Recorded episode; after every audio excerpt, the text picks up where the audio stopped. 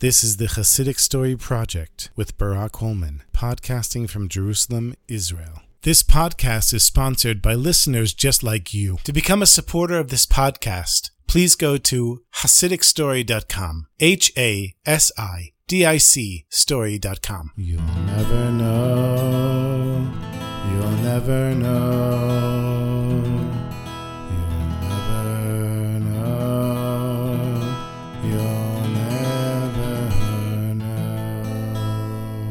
Rabbi Chaim Itchy Drizin moved to Berkeley, California in 1962 in order to open up a Chabad house. And he didn't know what he was in for. Those were pretty crazy days. And there were a lot of young people who had left home and somehow lost contact with their parents. Every week, the rabbi would get a call or two from a parent saying, My daughter is in an ashram somewhere. Can you please help me get in touch with her? And so the rabbi became very busy driving around with these Jewish kids who had lost touch with their parents. And since he realized that he wasn't going to be at the Chabad house very often, he made it a habit to carry his talis and tefillin with him in his car, just in case he got stuck somewhere overnight. One Friday, as the rabbi was sitting in the Chabad house, he gets a call from a Mr. Friedman. And between crying, Mr. Friedman says, My daughter is on her way to Hawaii with a young man who's a born again Christian. She became attracted to him and Christianity, and they're staying together in a small town called Emigrant Gap.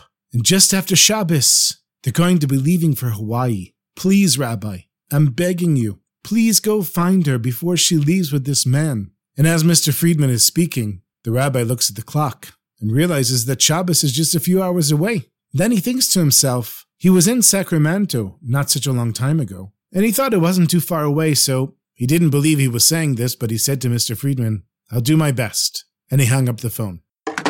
And then he called his wife to say that he's going to look for this girl, and she's not supposed to be too far from Sacramento, so it'll maybe be two hours to get there, and hopefully he'll be back before Shabbos. And reluctantly, the rabbi's wife says, Okay, you know, you do what you have to do, but remember, Motzei Shabbos, we're having a special event in our house, so you better be back for Shabbos. No problem, says the rabbi. He gets in his car, starts driving. Now, in 1972, there were no cell phones, no beepers, no Waze, GPS. You just got in the car and started driving. And so the rabbi was driving and driving, and eventually he got to Sacramento. And he thought to himself, oh, good, it's not too far from here. But then he stopped somewhere to ask directions and was told it was another 75 miles. But at this point, the rabbi knew that he couldn't stop. He was too close and it was too far to go back. And he felt like something in him made him want to keep going forward. So he found a phone booth and called his wife and he said, I'm really sorry. I didn't think it would take this long, but clearly I'm not going to be back in time for Shabbos. And although she was disappointed, she understood that that's what he had to do. So he kept driving and driving and driving, and now he's worried he might not make it there in time for Shabbos. And finally, he sees a sign that says Emigrant Gap, population 13. It was maybe half an hour before Shabbos, and he came off the highway, and there was a little gas station that had a grocery and a post office, all in one little shop. And he went in and he asked for directions, and they said, Oh, yeah, it's about 20 more minutes up the road. So he bought whatever kosher food he could find, some sardines and some crackers, threw it in the car, and started going as fast as he could. And just before Shabbos was about to begin, he got out of the car, locked the door, and knocked on the front door of the house. And standing there was a young African American man. And the rabbi said, I'm looking for Dina Friedman. And the African American guy said, Yeah, she's here. Come on in. And he was very welcoming. But when Dina saw the rabbi, she immediately turned around and walked out of the house. It was clear that Dina understood that her father had sent the rabbi to get her. The rabbi, not knowing what to do for Shabbos, he said, Listen, I need to stay here overnight. Is it okay if I sleep here in your house? And he was a little worried that the guy might say no, and what would he do then? But he said, Yeah, sure. Put a sleeping bag on the floor, and he said, Rabbi, you can sleep here. And the two of them sat down and started talking. And the boyfriend said that he just became a Christian, and he was very excited about Christianity, and that they're going to Hawaii soon and they're going to get married. And the rabbi said, You know, your girlfriend, Dina, she was born a Jew. She might not know much about Judaism, but you're inviting her into a new religion now. So don't you think before she goes into your religion, she should learn something about her own religion? And he said, Yeah, Rabbi, that's a good idea. He said, Maybe after we get married, we can go somewhere and learn about Judaism together. You have any ideas? The rabbi said, Yeah, there's a great place in Minnesota, Beit Chana. It's run by Rabbi Manis Friedman. And the boyfriend said, Yeah, that sounds great. In the meantime, Dina wasn't willing to talk with the rabbi even for one second. And so, having nothing else to do, he spent many hours late into the night talking with the boyfriend. He davened, he ate his sardines and crackers, and they continued talking. It wasn't what he was used to doing for Shabbos. And it was clear that Dina's boyfriend was very excited about his new religion, and he tried to convert the rabbi.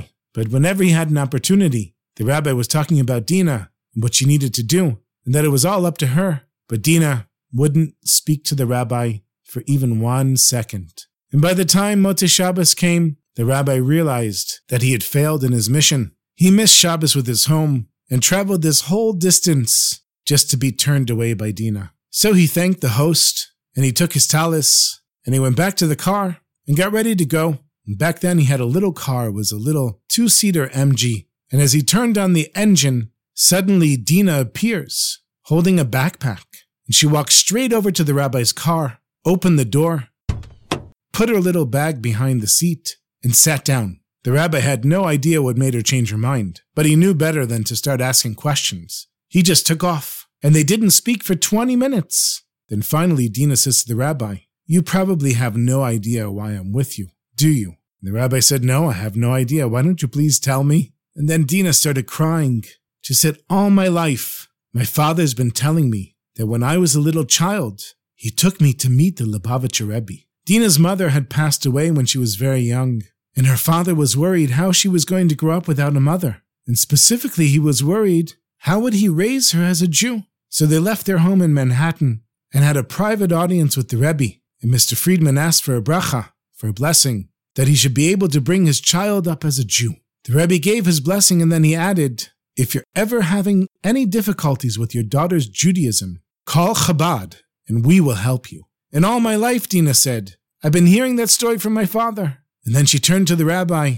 She said, And now you come to me. Did my father tell you all of this? And the rabbi said, No. When he called me, he didn't mention the Rebbe at all. Well, that's the way my father is, you know? He hardly says anything, but I'm telling you, Rabbi, you are fulfilling the promise that the Rebbe made to my father. And that's why I'm sitting here in the car with you. And so the rabbi took her back to Berkeley, arranged a flight for her to go to Minnesota to Beit Chana, and eventually she became a religious Jew, moved to Jerusalem, and is married and has a family. And when the rabbi called the Rebbe's office to report what had happened, and to say that he had fulfilled the promise that the Rebbe had made to Mr. Friedman, the Rebbe simply responded, Thank you, thank you for this good news. So you see, my sweetest friends, you never know. Sometimes you're Eliyahu Navi, and sometimes I am. And you never know when you do a favor for someone else, what promise you might be fulfilling.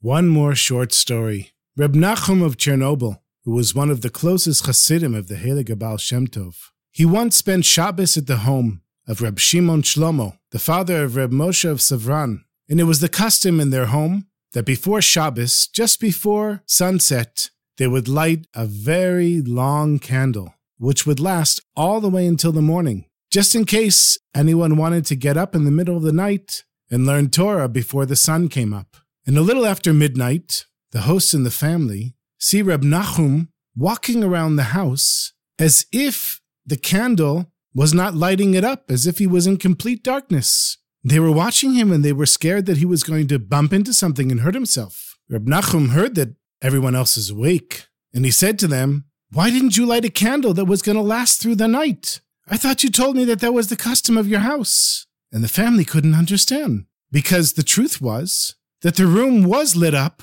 by the candle that they had lit before Shabbos. So why is Reb Nachum walking around as if it's pitch dark?